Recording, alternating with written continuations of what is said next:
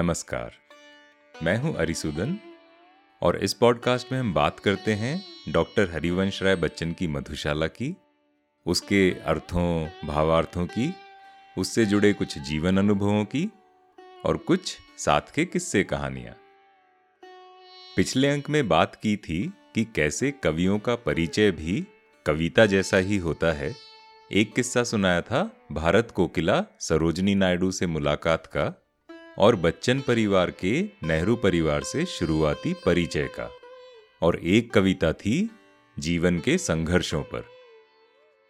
आज के अंक में बात करते हैं बच्चन बाबू के एक कॉमिक से परिचय की, और कुछ हल्की फुल्की कविताई बातें बच्चन जी के जीवन अनुभवों से। ये किस्सा है जुलाई उन्नीस सौ चौवन का जब बच्चन बाबू अपनी पीएचडी करके कैम्ब्रिज से वापस भारत लौटे। पीएचडी खत्म करने तक उनके पास सारा पैसा करीब करीब खत्म हो चुका था। तो हवाई जहाज़ के पैसे तो थे नहीं, इसलिए लंदन से पानी के जहाज़ से मुंबई आए। करीब 18 दिन का सफ़र तय करके एक एक दिन भारी अपनी पत्नी तेज़ी और बच्चों से मिलने के इंतज़ार में। उन्हें पता था तेज़ी इलाहाबाद में है और मुंबई पोर्ट पर स्वागत के लिए नहीं आ पाएँगी। फिर भी मन में एक कसक थी, एक दबी हुई इच्छा थी कि शायद किसी चमत्कार से ही दिख जाए। अगर ऐसा होता तो यहाँ एक बड़ा अच्छा हिंदी शब्द प्रयोग हो सकता आश्चर्य हलादित ये दो शब्दों से बनता है, आश्चर्य और आह्लादित। यानी ऐसा आनंद जो आश्चर्य के साथ मिला हो। जो कि अंग्रेज़ी के प्लेजेंट सरप्राइज़ का शायद अच्छा हिंदी रूपांतर हो। खैर, तेज़ी तो नहीं, किंतु मुंबई पोर्ट पर बच्चन जी का स्वागत किया, उनके परिचित, खेतान परिवार की बहनों ने, वो उन्हें सीधा अपने घर लेवा ले गई। वहाँ एक दिन आराम करके अगले दिन इलाहाबाद निकलना था। किंतु जैसा कि अक्सर होता है, खेतान परिवार ने अपने घर पर ही एक छोटी सी कवि गोष्ठी आयोजित कर ली और इस बहाने कविवर को एक दिन और रोक लिया गया। यहाँ बच्चन बाबू को बेचैनी थी, परिवार के पास लौटने की और मन अशांत, उदास तो मूड को हल्का करने के लिए उन्होंने हास्य का सहारा लिया। कविराज कहते हैं कि कभी आपका भी मूड खराब हो तो कुछ बेवजह तुकबंदी करके देखिएगा, शायद हल्का हो जाए। और जैसा मैं कहता हूँ, किसी गाने की टांग तोड़कर देखिएगा तो भी शायद हल्का हो जाए। तो उन्होंने तुरंत एक छोटी सी व्यंग्यात्मक कविता लिख डाली और उसी कवि गोष्ठी में सुना दी। इस कविता में बच्चन बाबू का एक सुंदर सा, हल्का फुल्का, कॉमिक सा आत्म परिचय मिलता है, जिसमें उन्होंने अपनी अच्छी अच्छी रचनाओं के नामों को कविता के सूत्र में बांधा है। और मुझे नहीं लगता कि ये कहीं प्रकाशित हुई है। उनकी आत्मकथा में अवश्य मिलती है। और इसमें गौर कीजिएगा कि बच्चन जी की रचनाओं के नाम कहाँ कहाँ किस तरह से आते हैं। तो कविता कुछ इस तरह से है मैं हूँ बच्चन जी मस्ताना, लिखता हूँ मस्ती का गाना। याद कीजिए, मधुशाला तो रचना ही थी, यौवन की, अल्हड़पन की, मस्ती की, विद्रोह की।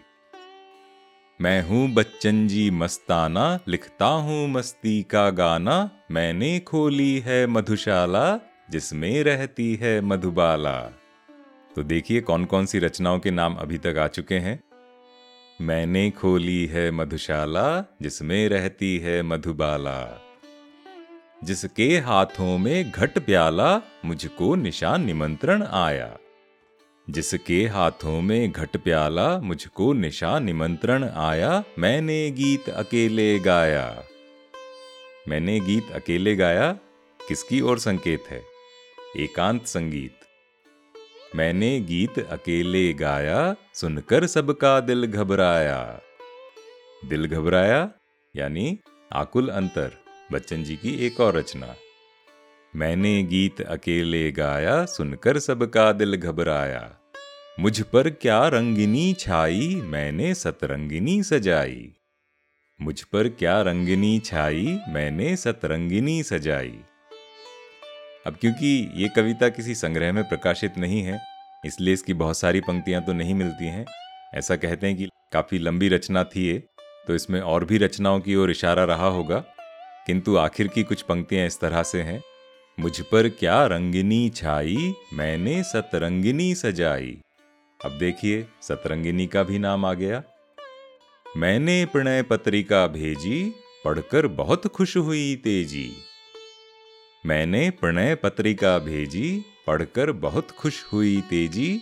डिग्री लाया हूँ कैमरी जी मुझको कहो डॉक्टर ए जी डिग्री लाया हूँ कैमरी जी मुझको कहो डॉक्टर ए जी लेकिन नब्ज नहीं दिखलाना, मैं हूँ बच्चन जी मस्ताना। लेकिन नब्ज नहीं दिखलाना, मैं हूँ बच्चन जी मस्ताना। बच्चन जी उस घटना को याद करते हुए कहते हैं, लोग सुनकर प्रसन्न तो बहुत हुए, किंतु किसी ने साहित्यिक भाषा में मेरे कान में कहा, भैया, यह आत्मविदूषक स्वभाव आपको शोभा नहीं देता। यानी इतनी हल्की फुल्की कविता या तुकबंदी बनाना, ये आपको शोभा नहीं देता। हम आपकी गणना महाकवियों में करते हैं, इसलिए कुछ गंभीर सुनाए। तो कविराज कैसे बच निकलते परिणाम कुछ और कविताओं के बाद मधुशाला सुनानी ही पड़ी। बच्चन जी कहते हैं, मेरे काव्य पाठ का कोई यज्ञ बिना मधुशाला के शांति पाठ के पूर्ण नहीं समझा जाता। लोग श्राद्ध करवा के ही तृप्त होते हैं। और वही वहाँ हुआ, प्राण प्रिय, यदि श्राद्ध करो तुम, मेरा तो ऐसे करना, पीने वालों को बुलवाकर खुलवा देना मधुशाला। अब जैसे ये कहानी सुनाई। मधुशाला की रुबाइयों और बच्चन जी की कई और कविताओं से एक ऐसा कॉमन इंप्रेशन बन गया कि ये तो बड़े गंभीर टाइप के कवि हैं, बड़ी सीरियस सी बातें करते हैं, हालावाद रचते हैं, दर्द की बात करते हैं, स्मृतियों की बात करते हैं, हृदय को जलाने की बात करते हैं कभी कभार श्रृंगारस की भी बात कर लेते हैं, किंतु इनके जीवन में हास्य व्यंग्य कहीं नहीं दिखता। तो ये तो इम्प्रेशन था, किंतु ये बात पूरी तरह से सच नहीं थी। बच्चन जी की कविता और कहानी में कई बार हमें व्यंग्य का पुट भी देखने को मिलता है। उन्हीं में से एक किस्सा आज सुनते हैं, जो उनकी आत्मकथा बसेरे से दूर में पढ़ने को मिलता है। बात है 1940 के दशक की, जब बच्चन जी इलाहाबाद विश्वविद्यालय में स्थायी लेक्चरर बन गए थे। बराए मेहरबानी प्रोफेसर अमरनाथ झा जो कि उनके गुरु और एक तरह से मार्गदर्शक भी थे। तो बच्चन जी उस समय के अपने साथ के दूसरे प्रोफेसर्स और लेक्चरर्स का बड़े विस्तार के साथ वर्णन करते हैं। उन्हीं में थे एक डॉक्टर देव। बच्चन जी पहले उनके विद्यार्थी भी रह चुके थे और विद्यार्थी जीवन के शरारती दिनों में उन्होंने डॉक्टर देव पर एक लिमरिक लिख डाली थी, जो काफ़ी समय तक याद रही। वो लिमरिक कुछ इस तरह से थी। Professor Dev was the same in length and breadth, and a man of encyclopedic depth. He was humble to a fault, and humbler with a somersault. He could talk of Hafiz and Honolulu and Halwa in one breath. Professor Dev was the same in length and breadth, and a man of encyclopedic depth. He was humble to a fault, and humbler with a somersault. He could talk of Hafiz and Honolulu and Halwa in one breath. इसका हिंदी रूप कुछ इस तरह से था, वो भी इतना ही कविता ही है। प्रोफेसर देव थे गोल मटोल मानो विश्व ज्ञान के ढोल। प्रोफेसर देव थे गोल मटोल मानो विश्व ज्ञान के ढोल। विनम्रता के थे अवतार, अविनम्रतम बन जाने में उन्हें नहीं लगती थी बार। कर सकते थे वे हाफिज का, होनोलुलु का, हलवे का, एक सांस में शाखोच्चार। कर सकते थे वे हाफिज का, होनोलुलु का, हलवे का, एक सांस में शाखोच्चार।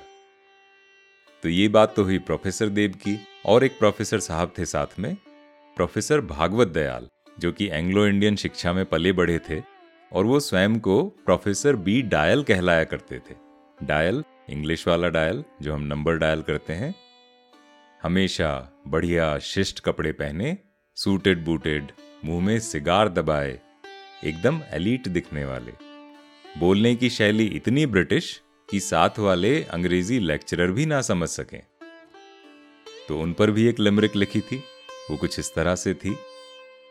There was a man called Dyal he was proud of his English style and prouder of his prose but proudest of his nose that made him look like a gargoyle तो ये तो ये तो बच्चन जी की लिमरिक हुई।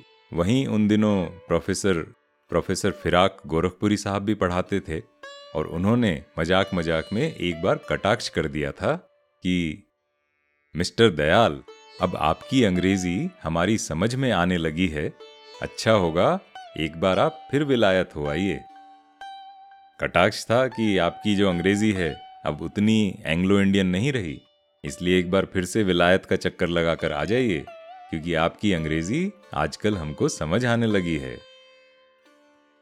तो ये तो थी कुछ हल्की फुल्की बातें, और देखिए, मधुशाला और मधुशाला का कवि केवल धीर गंभीर, दर्द में डूबा हुआ पीने वाला नहीं है।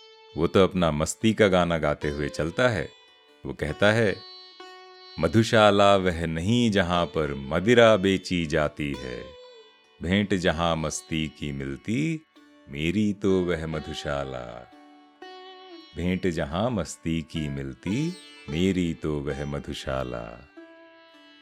या फिर जो बहुत लोकप्रिय है, दिन को होली, रात दिवाली, रोज मनाती मधुशाला। दिन को होली, रात दिवाली, रोज मनाती मधुशाला। तो चलिए, मस्ती की मधुशाला तो चलती रहेगी, किंतु आज यही विराम। अगले अंक में एक चर्चा जीवन की क्षणभंगुरता पर, जो वॉलेटिलिटी होती है, और कुछ बातें कविता के आभूषण, अलंकारों पर भी। बताइएगा ये अंक आपको कैसा लगा, ये पॉडकास्ट आपको कैसी लगी? आप इसे रिव्यू कर सकते हैं स्पॉटिफाई या आईट्यून्स पर। तो मिलते हैं अगले अंक में। आप अपने जीवन की मधुशाला में मस्ती का गाना गुनगुनाते रहिए, प्रसन्न रहिए, स्वस्थ रहिए और चाय कॉफ़ी पीते रहिए।